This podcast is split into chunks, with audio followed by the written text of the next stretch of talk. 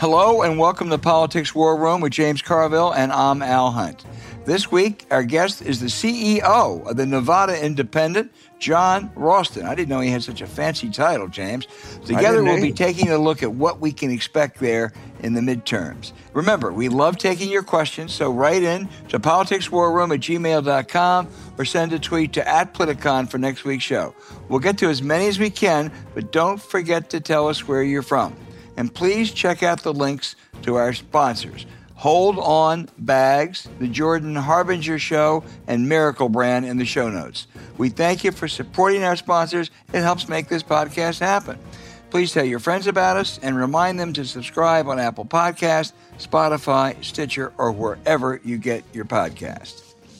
Hey, James, this is a crazy quilt political season. It started off where it was going to be historical. Republicans were going to take over the House and the Senate. Uh, then, after the abortion uh, decision in June, it looked like the Democrats were making a comeback. Still looks that way. Uh, but uh, it just is, it's, it's really kind of remarkable uh, that uh, one day you'll feel that optimistic, and the next day you're not so sure. One example Washington Post ABC poll came out last weekend, showed the Republicans uh, preferred by five points in the congressional preference. And Democrats said, oh my God, that is a disaster. Then two days later, Ann Selzer, as good as it gets in polling, comes out with a poll for Grinnell College. It shows the Democrats up four in congressional preference. Politico comes out uh, Wednesday with one that shows them up two. What's happening out there, James? Did the post poll say plus five Republican? Well, that's what I, I I thought it was only one or two, and then I looked at it today, and they were all saying it was plus five. But whatever it was, it was plus Republicans. Oh, yes, I, you know, it, the first thing is people maybe we expect too much out of polling, you know, particularly polling this far out, and uh, I've just never been in a race where you don't get some bad polls at some point. And when you get them, you know, you they, they feel bad, and then you say, well, I shouldn't have worried about it. But every now and then you see one in, you know, it's like that Ann Selzer poll in Iowa in 2020 that showed that Trump win Iowa by a lot and losing the Senate seat. And well, that probably might be a bad poll. It wasn't. It was a good poll. But uh, you're right. I, I, Ann Selzer poll, I think, is carries more weight than than any public poll that I see. But yeah, you know, on the whole, that's why people pay attention to averages because they kind of account for this. Yeah, and I think, uh, look, it's uh, less than six weeks out. Things can change. Uh, uh, you've noted many times that you, if you have six toss-up races, the uh, the natural thing to do is say three will go one way, three will go the other way. No, that's not the way it usually happens. Usually five go one way and right. one the other. But I, I, I, just looking at everything right now, I would say the odds favor the Democrats keeping the Senate and the Republicans keeping the House. Though, uh, it, you know, both it, it, it could reverse in both places. I, I guess I, I, I, and everybody says that, that, that, that the Republicans are favored to win the House, but if you look at the generics, it doesn't. I don't know if you could say. Obviously, the Democrats need some more votes than Republicans to keep the House. It's just the way it. it trust me, it, it's less than it used to be. But some people say two, some people say three. Well, that's about where it's sitting now, and uh, some some of these interference campaigns that I, I, I totally supported, that some people were gassed about. I see our friend Geoff Garin totally supports it. Uh, uh, could make the difference. You know, if the yeah. Democrats keep keep it by a couple of three seats, you, are going to be able to say that. But uh, it, it's just so ingrained that the Republicans are the favorite, and they have been for a long time, and a lot of things do favor them. I, I guess it's fair to say they're a slight favorite, but no, no more than a slight favorite. Well, but sick, but you know, four months ago it was 80, 90% uh, the Republicans uh, would win. Now the Democrats, I don't know what it is, James. They got a 30, 40% shot at winning. Yeah, that ain't yeah, bad. Right, not bad. It's better. It's better than it was. That's all right, I can tell you. Right. I can't tell you how good it is. And James, I, let me I, switch. I can't tell you if it's going to stay. Let me switch subjects on you. It's something you know a lot about. The hurricane season is right. on us. Fiona wreaked havoc on Puerto Rico. Uh, and Canada, and and uh, now Ian is threatening Florida, devastated uh, Cuba. As a Louisianan, you follow this closely. Give us Sure. a sense of what we're to expect. Well, okay, so uh, let's remember a couple of things. Number one is you, you don't, the bad side of a storm in the northern hemisphere is the upper right hand quadrant. Now, what, the, if to the extent there was any good news out of this, Tampa looks like it, you know, it's going to get a lot of flooding and street flooding, and it's going to get bad weather, and there'll be something, but it, it's not going to be catastrophic because Tampa is on the left hand side of the eye. So Fort Myers and Naples are going to get it a lot worse than Tampa. It- And it's almost certain to come uh, ashore at a, at a place called Boca Grande, which is a nice barrier island that will not, the Boca Grande will not exist tomorrow, I promise you. The one other point I want to make is, is that we're accustomed to category one, two, three, four, five. Uh, this storm, uh, a five is 157 mile an hour wind. This storm has 155. But the better scholarship and people say that the wind speed is just one indication. The size of the storm, the amount of water that it has, is also can be even as as important or more important than the wind. And by all of these categories, this this storm is a five. Yeah. All right. It, it may be two miles an hour short on the wind, but by every other category, it's going to be a five. And it is going to cause extensive damage to Southwest Florida. Uh, but the the only, I, I guess you'd say good news on that, but but the, the nightmare scenario is that of any storm is you have a slow moving storm along the west coast of Florida because there's so many people live there and it's so vulnerable. Uh, and you almost had this, and it, and it and it just stays there and pounds it. But it this is going to cause a lot of damage. No one dodged a bullet, but it could have they're getting hit with a bullet, but they could have get gotten hot with a hit with a artillery shell if it had hit come come ashore uh, at Clearwater. Whew, that would have been bad. This is bad. This is horrible, but it could have been worse. Yeah. James, we've had hurricanes for ages, uh, forever probably. How much of what's happening in the last couple of years uh, and, and this year is going to is affected by climate change? Well, I've, obviously, I have to go what other people say, and the, the, what what they're saying is is the number of hurricanes, uh, not necessarily up, but the, the the amount of water that they hold is definitely up. Uh, you know, it was an interesting piece of, uh, of weather research in Louisiana. They determined that it doesn't rain any more often than it used to. It just rains harder. And you look at what happened. Hurricane Harvey was a was a real telling event where it was just slow moving and it stayed there and just dumped water after water after water. There, there was some chance that this was going to be a really slow moving storm. But thank God, I, I don't think that. I hope it holds up. Where you, you, you want them as bad as they are, you want them to get the hell in there and get out. All right, and Yeah. the forward the forward speed does add something to, to, to the wind levels, but that's not the problem. You you don't want that thing sitting over you for three days dumping water. And there, there's one more point I want to make about this storm. It's going to get back. It looks like it's going to get back out in the Atlantic for a little while and come back ashore in Charleston. Uh, if for any reason that storm tracks a little further uh, east and stays over water for a longer time, it, it, it, it, I don't think the East Coast is out of the woods. I mean, I know Charleston is not out of the woods, but what they're supposed to get is a strong, strong tropical storm. But the, these things, you know, they're, they're living organisms. You think of a hurricane, you, you think of it, it. It's like anything; it tries to survive, and the way it survives is over warm water and warm air, and it will seek that out wherever it goes. It's just it, it acts like like a living thing. It acts like it acts like an animal. It does everything it can to survive. And what's the So- October outlook for your area uh, for uh, well- Louisiana, Mississippi? Right now, there's a strong high pressure. That's why this. That's why the storm is going aboard at Florida. If you look at the weather map, you'll see there's a high pressure area, which extends all the way south of Louisiana. And again, that storm is a living organism. It does not like dry air. It does not like high pressure. It does not like cooler air. So it's going. So fortunately, if we get this high pressure area to stay over us, you know, every day that we have this high pressure, it's one more day that we get to November the first, which is traditionally. Uh, you know, the, the level it used to be, if you got through October the 5th, you were fine. That's not true anymore.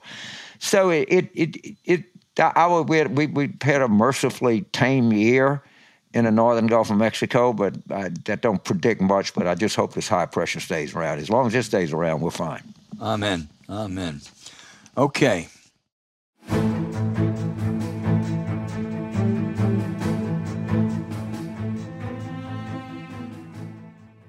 James, you remember the one word plastic. It's everywhere we look, and not enough is being done about it. Over 100 billion plastic bags are being used and then thrown away every year. That plastic bag you see in the gutter or floating in a stream or washed up on the beach, multiply that by 100 billion, yikes, right? But there's a better way, and it starts with a better bag.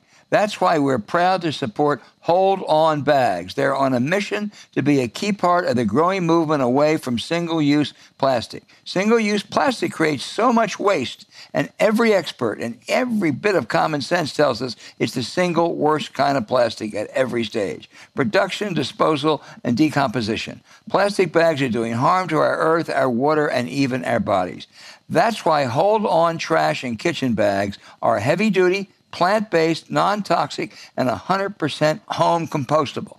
That means they break down in weeks, not decades. All without filling our landfills or polluting our oceans. We all need to take action to start healing the planet. And I'll tell you, hold on bags are a great way to start. I just got, they just sent some to me last week and they are terrific and they look great too. They're green, James. Uh, they are really, I mean, this is something that's important this is a great and and they're exactly right.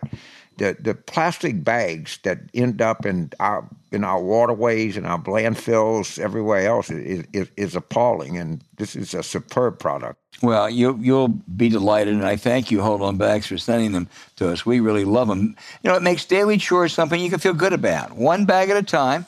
To shop plant based bags and replace single use plastics all over your home. Visit holdonbags.com and enter War Room at checkout to save 20% off your order. Sustainability has never been more simple. That's holdonbags.com, H O L D O N bags.com, and enter War Room to receive 20% off your order.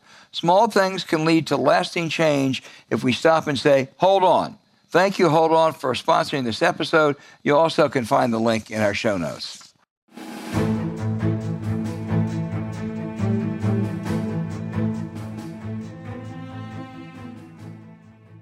Hey James, you know, in a number of states there are there's a go-to expert on politics, a journalist, a political analyst. There is no better go-to expert than the Silver State's Jon Ralston. I don't. I wouldn't think of writing a sentence about Nevada without calling Jon Ralston. Uh, he is terrific. I didn't know until today he was a CEO, so I'm really impressed now. But uh, Jon, there's a number of top races out in Nevada, but most eyes in Washington uh, are focused on the Senate race, where uh, uh, Kath, uh, Catherine Cortez Masto is one of the two most endangered Democratic incumbents, running against Adam Laxalt, grandson of the state's legendary, one of the state's legendary politicians, Paul Laxalt. How do you size up that race with less than six weeks to go? Uh, you know, uh, Al and James, it's kind of a microcosm of what's going on in this country in, in the sense that yeah, the race is a toss up. It, it's every poll I've seen, public and private, shows it within a few points uh, either way. There's some thought among the Republicans that it's starting to tilt a little bit towards Laxalt, but uh, I wouldn't make any definitive uh, pronouncements in late September about a race this close. But the reason I say it's a microcosm is that Catherine Cortez Masto, while she may not be that well known uh, na- nationally, is kind of the workhorse, not a show horse kind of senator. She is she's very disciplined. She's running uh, actually what Republicans and Democrats here agree is is the best campaign in the state in many ways. And she's running against uh, a, a, a, guy who, in, in, Adam Laxalt, who I know everyone in the national media talks about Blake Masters or Herschel Walker or Dr. Oz as being these terrible candidates. Adam Laxalt is right there with them. He is a terrible candidate in many, many different ways.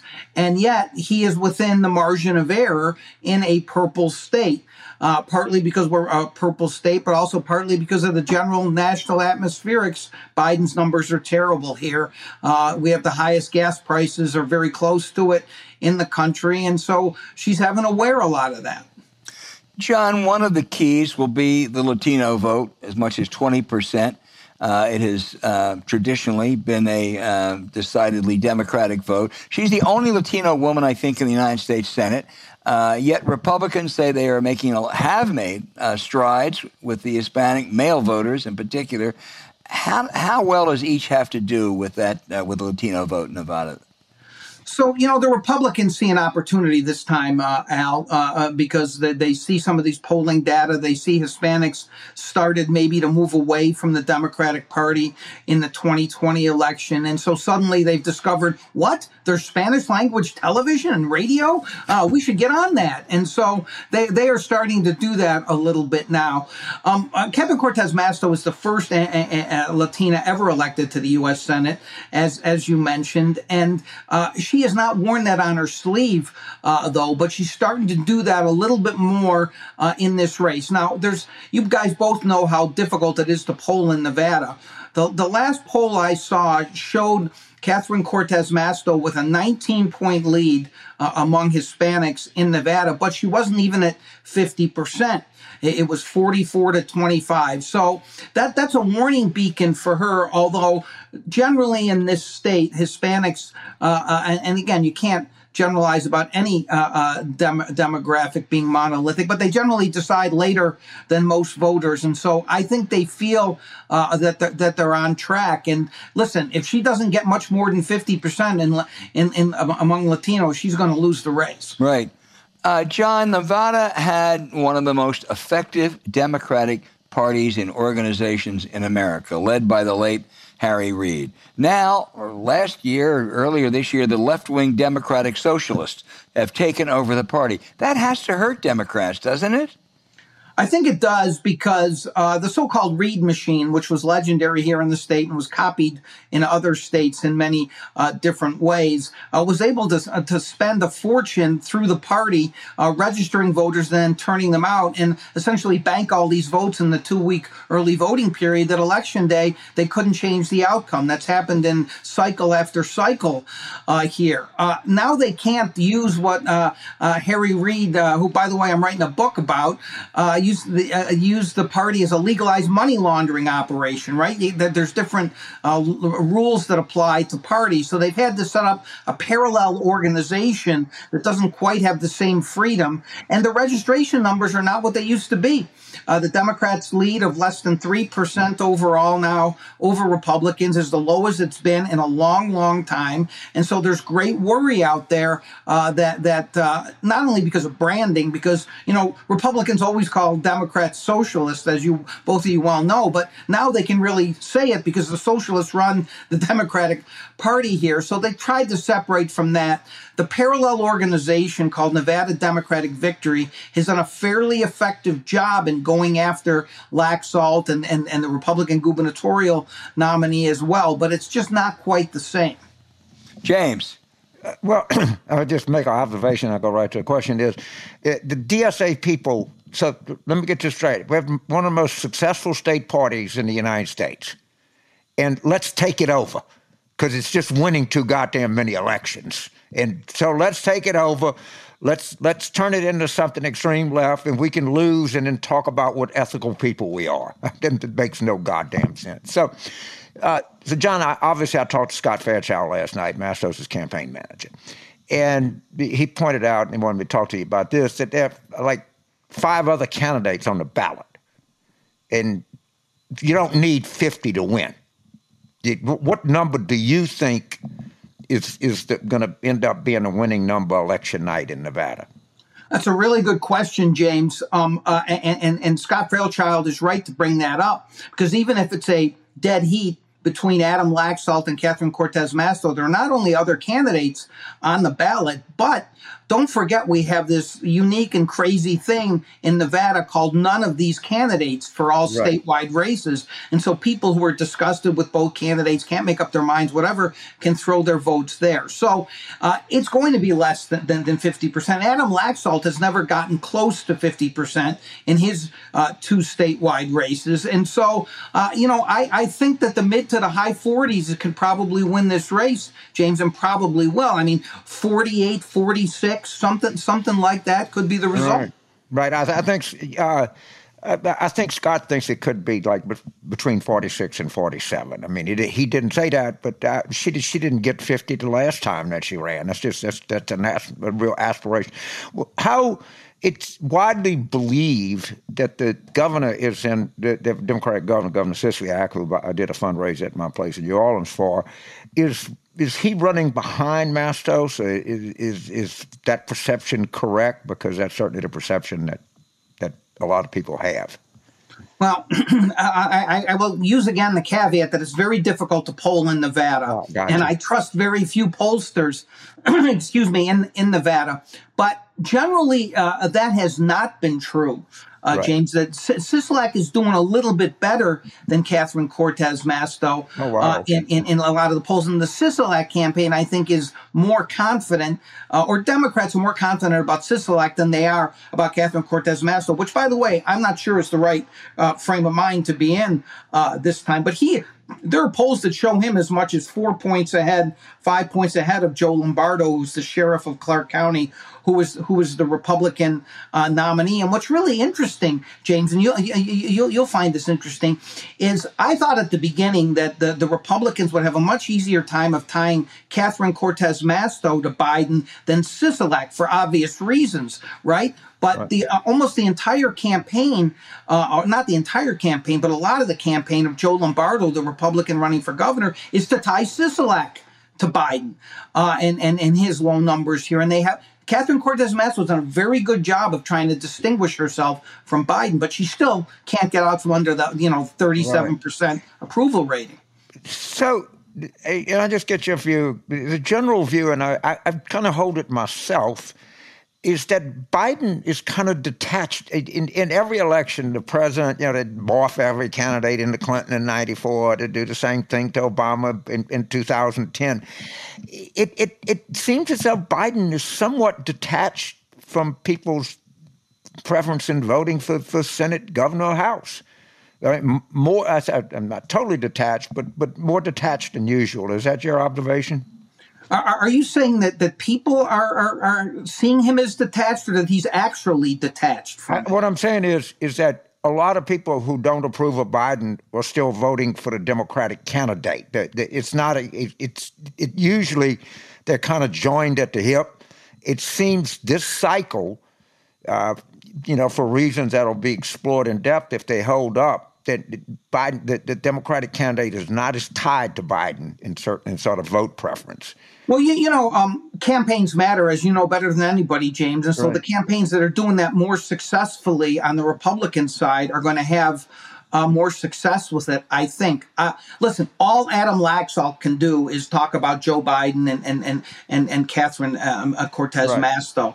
Um, how effective it is, I'm not so sure. I think she, as I said, she's done a good job of distinguishing herself from Biden. But uh, I don't think it's, uh, even though they're very happy with themselves in the Republican Party in the governor's race, tying Sisolak to Biden for no apparent real nexus, uh, I don't think it's working. All right, so I, am going to turn back to Al to make an observation and then a, a, a, quick question. I've done a couple of like Zoom events at Mastos, and she's a pretty good candidate. I mean, there's just this general feeling that people get that she's not. I thought she, I mean, I've seen a lot of candidates before. And I'm not say that she's Bill Clinton or something, but she's pretty damn good, I thought.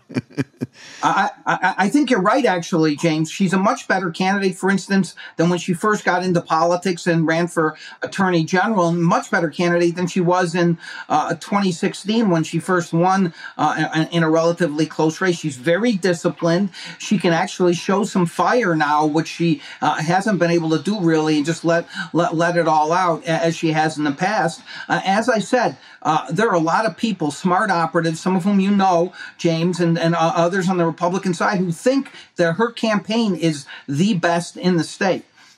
So I, I've, I got to tell one story, Alan, because you're involved in it. So, so Jon, uh, Al, Al and Mayor Oscar Goodman went to school together, main main line of Philadelphia. So we, we were out in Las Vegas and we had lunch for him. And I, I said, uh, you know, of course it was McCarran Airport and I said, uh, I said, Mayor, tell me, was was Senator McCarran was was he was is he as corrupt as Senator Geary was in The Godfather? He said, "Oh no, James, he was a lot more corrupt." yeah, McCarran was an awful guy. He was oh, an absolutely awful guy. He was actually a Democrat too, I think. Yeah, he was. Thank God y'all changed the name of that airport. yeah one of the great communist witch hunters of all time. Yeah. James, James uh, uh, Oscar also one of his great one of the things he was most proud of in Las Vegas was the Mob Museum. Is that still there, Jon? Still flourishing? It, it is, and it's from what I understand, it's doing better than than than ever, uh, Al. And uh, a lot of people, including me, by the way, didn't think it was going to be successful, but it's been pretty successful. God, Oscar loved that. Uh, Oscar, who himself was as straight as could be, represented a lot of a lot of mobsters. Uh, let me ask you a couple more things. There's a, there's a few congressional races out there that also um, are are being contested. Uh, is there any any outlook for change there? So, you know, we have uh, three uh, uh, uh supposedly um, uh, possible flips to the Republicans here out of the four races. One of our congressional races isn't a race at all, but the other three are. and and you know, there's some internal bickering among among Democrats, especially Dina Titus, who is who is who complains that they took too many Democrats out of her district to shore up Steven Horsford and Susie Lee. those races all appear to be close. Uh, but I still believe if you look at the registration numbers, uh, and if James, what James said is correct, is that, that, that Biden is getting detached in, in, in, some of these races, and I think he is in some of those, then they, they, they should all win. All three of those Democrats should win. But Susie Lee is probably in the most jeopardy in, in, in the swing district in Nevada. Right. Uh, you know, we talked earlier about uh, how Laxalt and other Republicans were hitting hard on inflation and high gas prices, and that's that's clearly understandable. How about abortion? Is that an issue out there? Well, it's become an issue here since Dobbs, of course. I mean, uh, I still feel that if I ran into Catherine Cortez Masto on the on the uh, street and said, "Boy, the Raiders really are terrible this year," she would say, "Do you know what Adam Laxalt's position is on abortion?" I mean, that's essentially all she wants to talk about, and with good reason, I think. Uh, and and the governor, by the way, is starting to use that a lot too, because Joe Lombardo has had some conflicting statements uh, on abortion. Uh, how much difference is that going to make uh, in those races? That could be very close, it, it could make a difference. Again, I'll, I'll, repeat the cliche again campaigns matter. Whoever executes this uh, well over the home stretch. And let's not forget something else that you, that, that you mentioned, Al this so called Democratic machine that has been so effective in turning out, especially base voters in early voting. We're going to know when early voting starts in, in, in, in about three weeks whether that's happening. If that's not happening, that's going to be a real warning sign for Democrats up and down the ticket. I believe Nevada had a referendum in the 90s on abortion, which, which on abortion rights, which carried rather decisively, didn't it? Yeah, and that's that's. I'm glad you brought that up. In 1990, there was the the pro-choice forces put on the ballot the, the actual statute, which you can do, which is a 24 week uh, uh, statute, and it passed overwhelmingly two to one. All the polling shows that the, that the Nevada remains a solidly two to one pro-choice state. But this this is what the Republicans are doing now. Is they're saying it's settled law in Nevada. You can't change it. It can only be changed by a referendum. Now, Laxalt is foolishly said he would try to overturn that referendum, and he wants a 13 week um, uh, uh, uh, abortion law.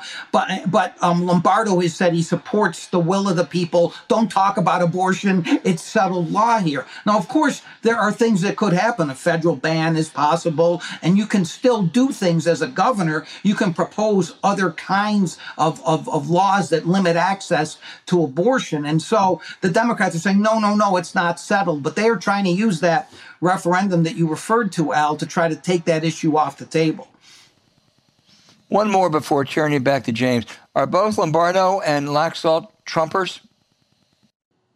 Laxalt um, uh, is a complete Trumper. He ran the Trump campaign here. Uh, he was the leader of the big lie right after the election, uh, and and he's even said that he's going to sue in this election just to make the uh, election closer if he thinks he needs to. He has he has been that offhanded about it.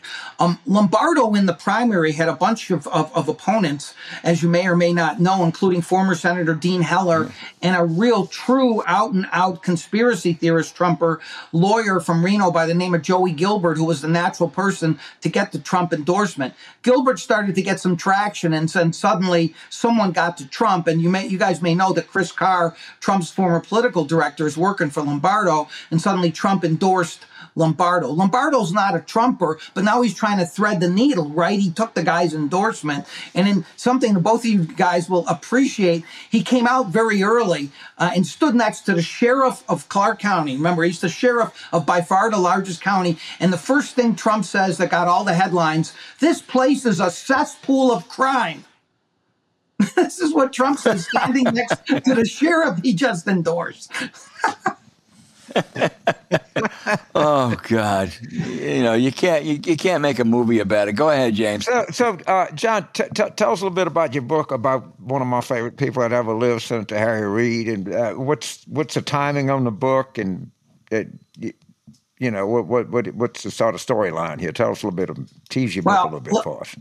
Uh, listen, this has been uh, an even more massive and exhausting project than I ever thought it would be, uh, James, to tell this guy's story. He is, he is, uh, uh, I think, I can make this case pretty easily the most influential, powerful elected official in Nevada history, and one of the most consequential figures nationally of the last quarter century or so that that he was in office. But there's so much more that even I uh, didn't know about him, and I knew him as well as anybody uh, in the media, certainly. And I finally got him to agree to it, and he did 24 Zoom in, uh, interviews with me um, uh, before he passed away, and I got a lot of great stuff. And I, I've interviewed uh, a lot of different people, his colleagues, uh, former President Obama, Hillary Clinton, a lot of other people to talk about. So I have a lot of great material, but it's it's been a slog, and so. Um, I'm going to turn in the manuscript, I hope, I hope, uh, in February sometime. But as far as when it gets published, my guess is, and you guys know this about books, there's going to be a lag time. And you know, those damn editors, they want to edit. And so that, that'll happen uh, as well. So my guess is it'll come out in early 2024. Well, I, I look forward to it and, and, and knowing you and knowing Senator Reid and I, I, I, think it's going to be by far the authoritative biography of Senator Reid, maybe a, a, of anybody. And you're right. What a what a consequential figure, and a very successful political figure. Uh, uh, so I, I, can't. I honestly can't wait for the book at all. And you know the other thing about Senator Reid, it's a great story outside of.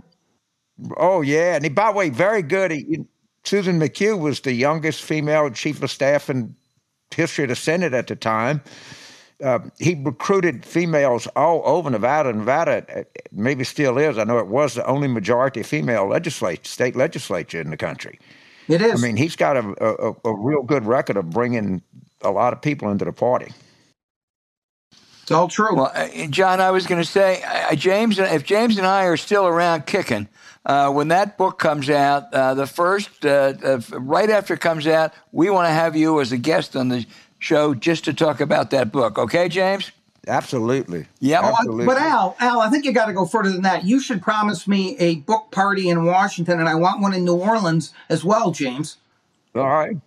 We'll definitely do that. We okay, I guess we got it. Yes, yes, we're yeah. on. We're, we're on. Yeah, we're on. I, I, I, might come out. I might be out there for election day, so I'll call you. Oh, you should do that. and, and, and if you really, I understand that different places, a lot of places to eat in Las Vegas. If you really push me, Jon, I might even get. I might even get you on my wife's show. Then you'd really yes, get use your influence. it's limited. Hey, you have been a terrific guest. Uh, we've learned a lot more about the Silver State than uh, than we knew. 20 minutes ago, and uh, we're going to keep in touch for the next five and a half weeks. So thank you, Jon Ralston. Always a thank pleasure you, man. you guys. Thank you.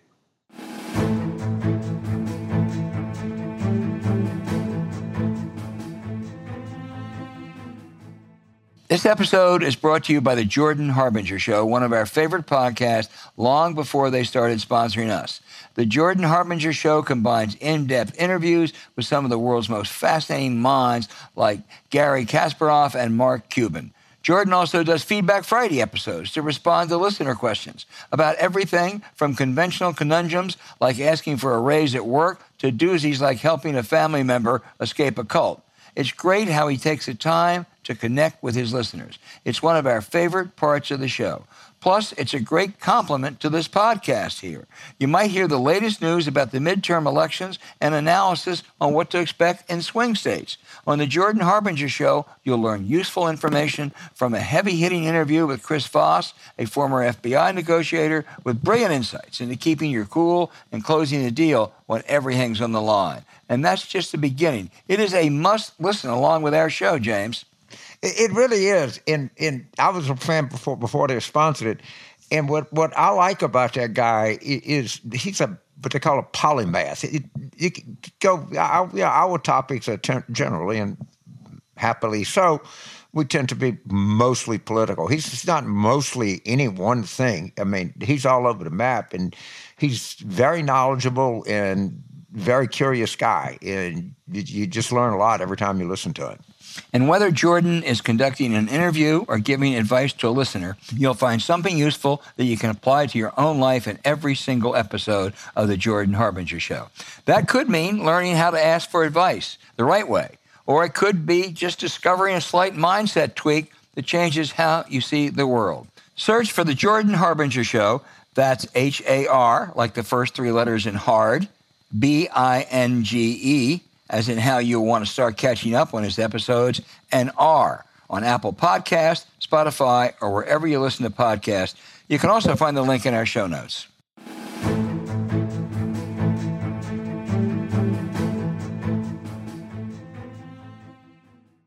All right, now the always excellent questions from our listeners. James, uh, we're going to start off with Kate in West Seattle, Washington. Oh, West she's Seattle. a big fan of the show, and she's a fan of Magic Spoon. Yay, Kate! Okay. How likely? She wants to know how likely is it that DeSantis committed trafficking and fraud? As a policy, doesn't moving uh, asylees make the job of, of ICE and immigration courts much harder? It, uh, obviously, it does. It and the the morality of taking asylum seekers from Venezuela and lying to them and sending them to Cape Cod and promising stuff. I, I I know they have a hell of a civil case, and they ought to sue him for as much as they can possibly get. That, that's what I think. I, I think his civil exposure is considerable. And there's something that's going on in politics, and you see it in DeSantis, you know, it, it, let's go to Massachusetts. You see Gavin Newsom putting billboards in Florida and Texas. Uh, you, you, see the Oz Fetterman campaign is about, you know, I, I don't know, they criticize his tattoos or something. It, it's it, the American politics is starting to get away from what it should be about voters and people, and it's become too gimmicky, I think. But in this sense, you know, gimmicks are just gimmicks. This was a cruel hoax, and I do think that DeSantis has some civil liability from these people for false premise. You, you just can't lie like that to people. It clearly was a hoax. He he he uh, hired a plane with taxpayers' money. Uh, these right. uh, asylum seekers aren't coming to Florida, they're coming to Texas. So he goes to Florida, Uh, they lie to them about uh, the great benefits right. they're going to get in Massachusetts. The plane touches down in Florida, so you can say they came from Florida for uh, just a brief moment. So I, yeah, I think you're right. Yeah, I, I, I just, I guarantee you, there's plenty of lawyers, uh, you know, plenty of lawyers in Florida not like nothing better than to sue Ron DeSantis. Right. Kenny in San Diego, California said, let's assume for a moment the Democrats retain their majority in the Senate but lose the House. Even if a majority of Democratic senators voted to eliminate the filibuster, wouldn't their legislative wish list be dead on arrival because the Republican controlled House would reject their proposals? Yes, Kenny, you're right. And look, um, even if they keep the House and they get to 52, 53 uh, Democratic senators, they aren't going to eliminate the filibuster. The question is, uh, can you create a couple carve outs for voting rights or something like that and set somewhat different rules? Uh, and uh, that may well be possible. Uh, and, and let me just tell you, on this matter of the filibuster, nobody is a virgin. Uh, I mentioned it before when Mitch McConnell talks about how sacred this is. He didn't think it was so sacred in 2017 when he changed it for Supreme Court justices. So it's going to be if the Democrats keep a majority and they keep the House, uh, a majority in the Senate and they keep the House, I think they'll try to carve out for a couple issues. James. Yeah, I think uh, also like uh, you know ambassadors and you know that that kind of stuff is, just just the Senate does that. So right. Well, you can get them with a majority vote now. You okay? So yeah. it, it, you're right. It's not if you don't keep the House, it, uh, it's going to be marginally good if you if you have the Senate in terms of the filibuster. But you know, you the, the, the other thing is is that they don't keep the House. They're going to shut down this January 6th committee. All right, I, I, they could just turn over everything they have to a Senate committee because they're not through. They're not through, yeah. and they made the right choice to cancel a hearing uh, because of the storm I think that was smart because this, the storm is going to drive the news cycle between now and the end of the week. So you, yep. you you want that? That that was a that was a good move they made. But the big thing about if you keep the Senate, they can preserve and continue that investigation, which is really critical. And from everything that I'm told, they're just there's more stuff every day coming over the transom. They, they they're having a hard time digesting all the stuff they're getting. So you don't want that thing to go away. Mm-hmm. James, next, Pete in Raleigh, North Carolina, uh, asked Does the president's approval rating even matter? The Democrats who disapprove of Biden are not going to vote Republican in 2024, and Biden's low approval ratings seem to be having zero effect on the midterms. We talked about that with um, with Jon Ralston, and I think Pete, you're on to something. I think there's more decoupling than there has been traditionally. You certainly see it in your state of North Carolina. Cheri Beasley, the Democratic candidate, is running a good seven or eight points ahead of Biden's approval ratings. Uh, and I think the one the one thing that low approval ratings used to do it would it would bring down the Democratic, it would bring down the vote of the party in power, the party that had the low, the presidential had the low approval rating, uh, because it was it was it was a drag. It was uh, people were despondent about things. I think because of abortion and Trump and another a number of other issues, I don't think the Democratic turnout is going to be down because of Joe Biden's approval ratings, James. You know, I, I, I don't either, you know, which you worry, it, it's so been coupled to presidential approval, both year elections, and this year significantly less. However, I'd much rather be running seven points ahead of 44 than seven points ahead of 40. yeah. you, you yeah. know, uh, I, I it, it, certainly thus far seems to be less significant than it has traditionally been. I, I, I do think Dobbs had something to do with that. I do think that the, the razor thin Democratic majorities, make them less threatening to people, maybe. I don't know. But it it is a correct observation as of now that presidential approval is not correlated to congressional vote as it typically has been. That that yep. is a that's a very defensible and true statement.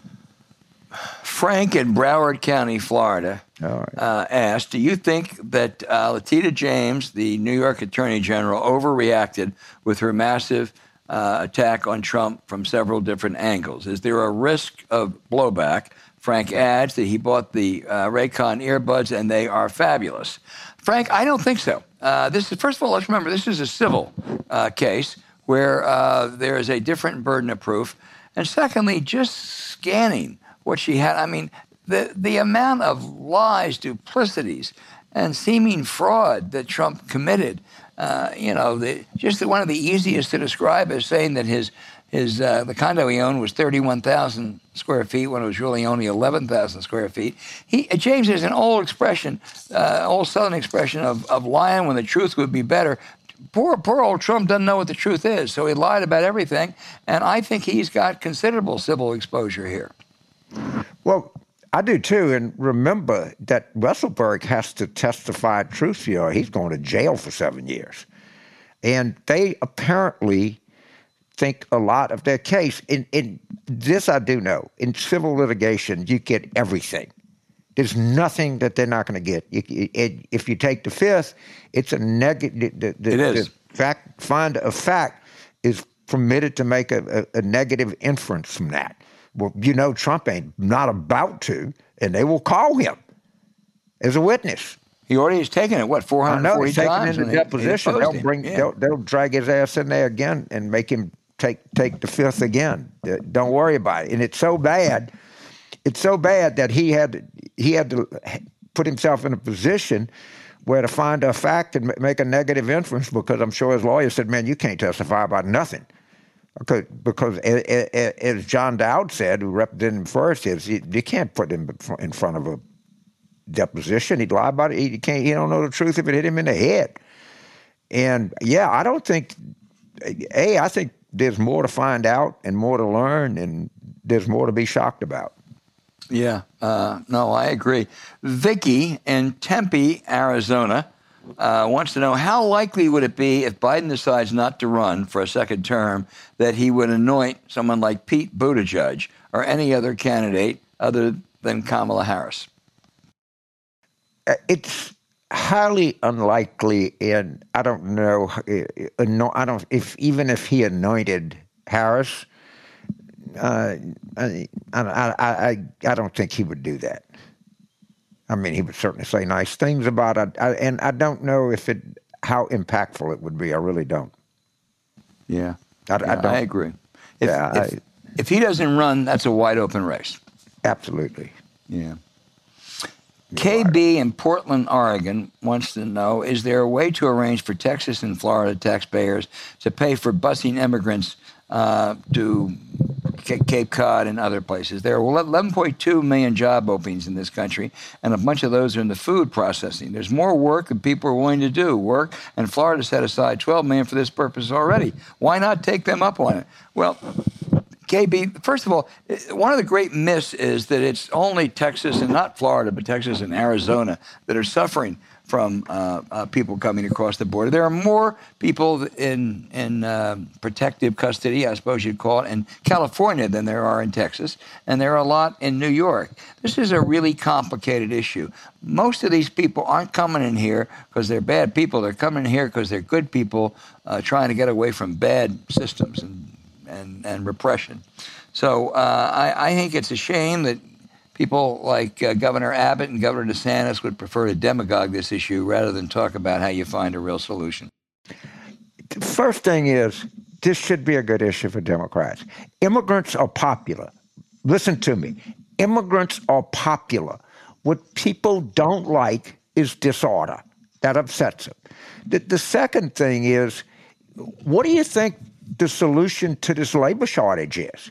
What you know, they can't find people working in nursing homes. They can't find people to, to work in, in, in restaurants. They can't find people to work in hotels. Well, why don't the business community who desperately needs this step out front and and and and, and work with people? It, it, it, this country benefits so greatly from immigration. And, you know, when you see these people that are complaining about immigrants, you know, you see people from Kentucky or Tennessee, and, but no immigrant wants to go to Eastern Kentucky. You don't have to worry. You're totally safe. All right? I promise you. You, you don't, if, if you're in West Virginia, don't worry. They, they're not fleeing Venezuela to come they, they, they, they, want to go to Houston or they want to go to Miami. They want to go to New York or Chicago or something where, where the jobs are. So I, I, I, I, I think th- this could be a favorable issue for Democrats, but it is the, uh, the reality. I mean, we're having all these asylum seekers. by the way, one of the things that people want to come to this country is they read the news, they get the news in Guatemala. They see the number of job openings they have in the United States. They see employee employers, you know, being able to quit. I mean, employees quit, find another job. They're not immune to it. Part of the draw here is this strong ass labor market we got. Yeah, uh, I agree. Final question is from Roy in Afton, Virginia, who asked James, you would know this better than anyone. Is there still a place for cold calls and door to door visits in a modern campaign? The answer is probably not as much cold calls, but because you're going to want some information uh, uh, about the voter. But there is, and, and if you do it enough, and I'm, I'm I've come to change my mind and be a, a little more for this. it can make a difference. The other thing is it's just a terrible problem of loneliness in this country. And if you talk to some of these canvassers, these people really like that somebody comes by and, and, and sees them. Is it going to have a, a, massive effect? No, but if it's done, started early and done smartly with the right kind of list, I think it's a. It, I, I, used to be very contemptuous of this kind of stuff. I, I am less so today. I'm less yeah. so today. And, you know, you can just see how when you go to the Safeway and you can see this lady ahead of you and she's checking and you get impatient and you stop and you think, man, that might be one of that lady's one or two times a day she has human contact and she wants to, you know, chew the fat with the checkout person. That, that's understandable. And, and I, they just the studies that you see on you know, we're fortunate because we're old and we have families and we have, you know, shows and we have friends and we get invitations to go to dinner and things. That's not most people's life. It's yeah. really not. It, it's a real freaking problem. And I, to, if you target it right, and particularly, you know, older voters, when you know you check their voting history, you you you, you, you could scrape up a, a, a half a point or two here somewhere. You know, speaking of uh, what you do in political campaigns, uh, I want to mention a tribute uh, this week uh, given to one of the great people we've ever known in first politics and then journalism, Mark Shields of the NewsHour, who was a mentor to one James Carville, Ooh, who gave a beautiful speech about Mark at that wonderful celebration at Georgetown University this week. Yeah, it was uh, it was moving to say the least. I think they're going to put it online it, the thing about Mark Shields is he he is rare in that in his kind of gut, he was a political operative. He kind of, you know, he worked, and I was fun to see uh, Governor Sebelius said, I'd forgotten that her her dad was John Gilligan, the former governor of Ohio. Mark worked for in two campaigns. It Mark Rich, the pinnacle of journalism. I mean, if you're on the news hour for 30 frickin' years, that's the pinnacle of journalism, all right? You have a syndicated column, that's the pinnacle of journalism. And it, it, the point uh, I've made, and to make it anybody, is H.L. Mencken said the only way for a journalist to look at a politician is down. Well, that was not Mark Shields. And to people in the political business, he has always been a kind of a of, a champion. You know, he, he, he liked politicians. He liked political operatives. He wasn't against posters or, or, or anything else that you, you get this claptrap from.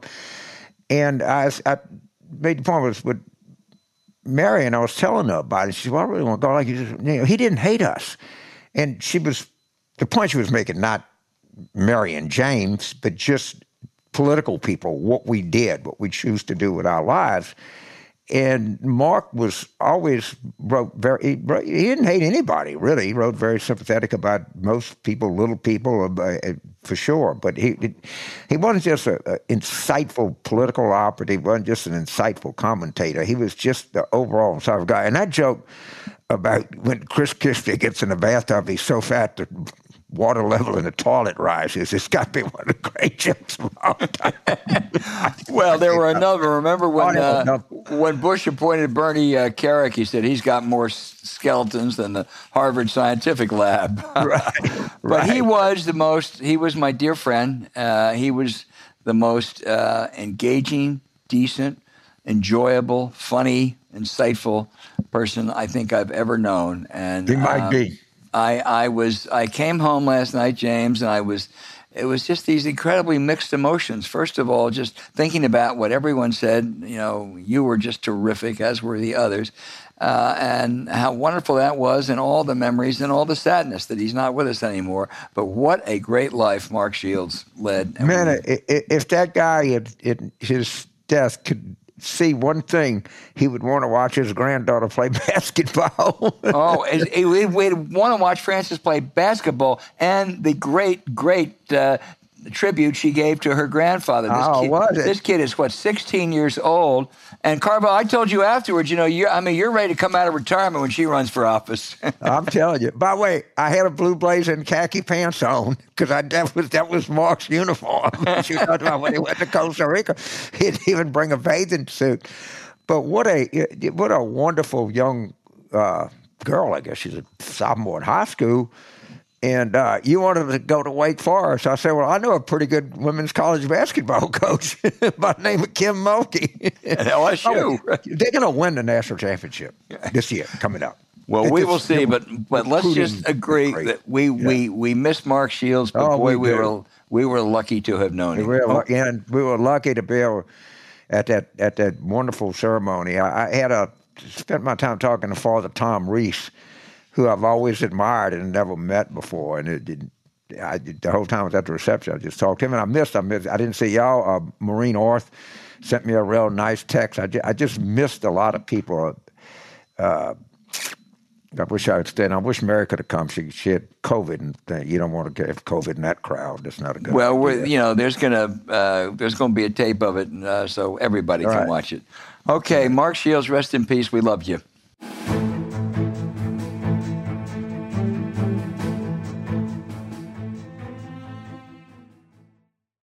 And you know, your temperature at night can have one of the greatest impacts on your sleep quality. If you wake up too hot or too cold, we highly recommend you check out Miracle Brand's self cooling bed sheets. Inspired by silver infused fabrics made by NASA, Miracle Brand makes temperature regulating bedding so you can sleep at the perfect temperature all night long. Since we started using Miracle Brand self cooling bed sheets, you stay comfortable every night, all night, thanks to Miracle Brand's thermo regulating sheets, unique self cooling properties. Now, even better, they're self cleaning. Thanks to their infusion of natural silver that prevents 99.9% of bacterial growth, they stay cleaner and fresher three times longer than other sheets. So forget all those gross odors. Miracle sheets are also luxuriously comfortable without the high price tag of other luxury brands. Their sheets use a premium 500 thread sateen weave that is made with USA grown Supima cotton, one of the highest quality cottons in the world, as James has told us. So stop sleeping on bacteria with Miracle brand sheets.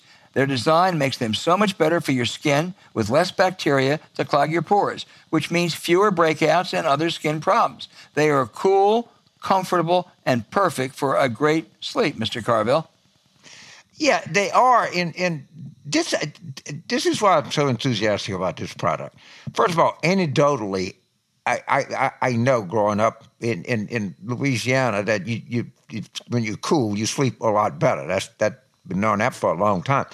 It that's not just anecdotal. That is proven. I mean, they have all these people that do a lot of sleep research. Let me tell you, there's a lot of people spend a lot of money on a good night's sleep, and the the ambient temperature is a, a real key to getting a good night's sleep. And this is a product that, that can control that. It, it, it, common sense tells you you should use this.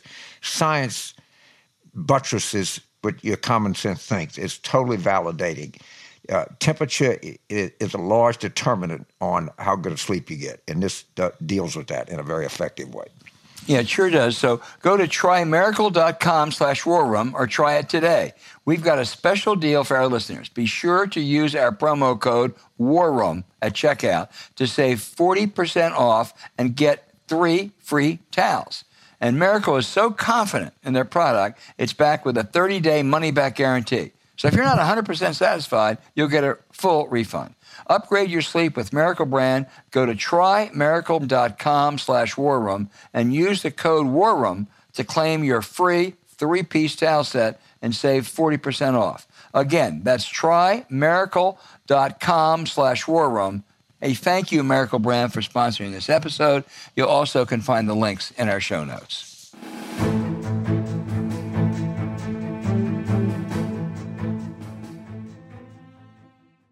And you know, James, it's it's hard to imagine uh, a more disingenuous event than the Mitch McConnell uh, Kyrsten Sinema political love fest at the McConnell Center this week. The Republican leader said the Arizona Democrat is the most effective freshman senator he has ever seen. Well, she did block tax increases on the rich, like private equity uh, executives. Uh, she also um, pledged full, full-fledged support for the filibuster. Uh, we know if Republicans take back the White House and the Senate, McConnell, if convenient, would deep six the filibuster, just as he did in 2017 to win confirmation for Supreme Court justices. Uh, this really was a charade. James, I have, um, for the most part, been not only understanding but even supportive of Joe Manchin. He represents a 70% Republican state and I think the efforts he's made, I know it doesn't please some Democrats, doesn't please me sometimes. Uh, I think he deserves credit. Sinema, it seems to me, is just more interested in playing games, uh, raising money, and getting attention. Uh, and I don't think I don't think neither Sinema nor McConnell really cares much about the institution of the Senate. Well, first of all, I, I, think Senator Manchin has done, on the whole, a pretty damn good job. you know, given the fact that he represents a state that the Democrats hadn't carried a single county in since 2008. Uh, I don't know Senator Sinema, but but I know people that know her and people that watch her, and she's not going to run for reelection as a Democrat in Arizona in 2024. That's pretty clear. She's not going to win the primary a lot of people think she's just going to run for president. And she's just on this. She, which she party? Loved it. Now, and people do say that she is very smart. I mean, she's very smart, and she's got an agenda, but her agenda is not a second term as a Democratic senator from Arizona. That, that's not in the cards. Well, she ran for president, James. Which party? I, I don't know. The, whichever whichever place she would get the most attention. Yeah. Maybe a third party. I, I don't know. And of course, the chances that she doesn't that she's going to be elected president are, are nil. The chances that she opens a lobbying shop in Washington are about ninety nine point nine nine nine nine five percent. Well, I want to find out hedge where fund you people owe her. I mean, obviously, Manchin them put the hedge fund uh, to carry interest in the bill, so she could say, "Well, look, I knocked it out, so I can vote for it." I mean, that, that you could smell that thing coming from and raise and raise some campaign money. Right, right. But that that that I just don't see that she has any intention of running for reelection as a Democrat in 2024 because she will lose the primary by 35, 40 points. I agree. That's that's a good enough outrage for both of us.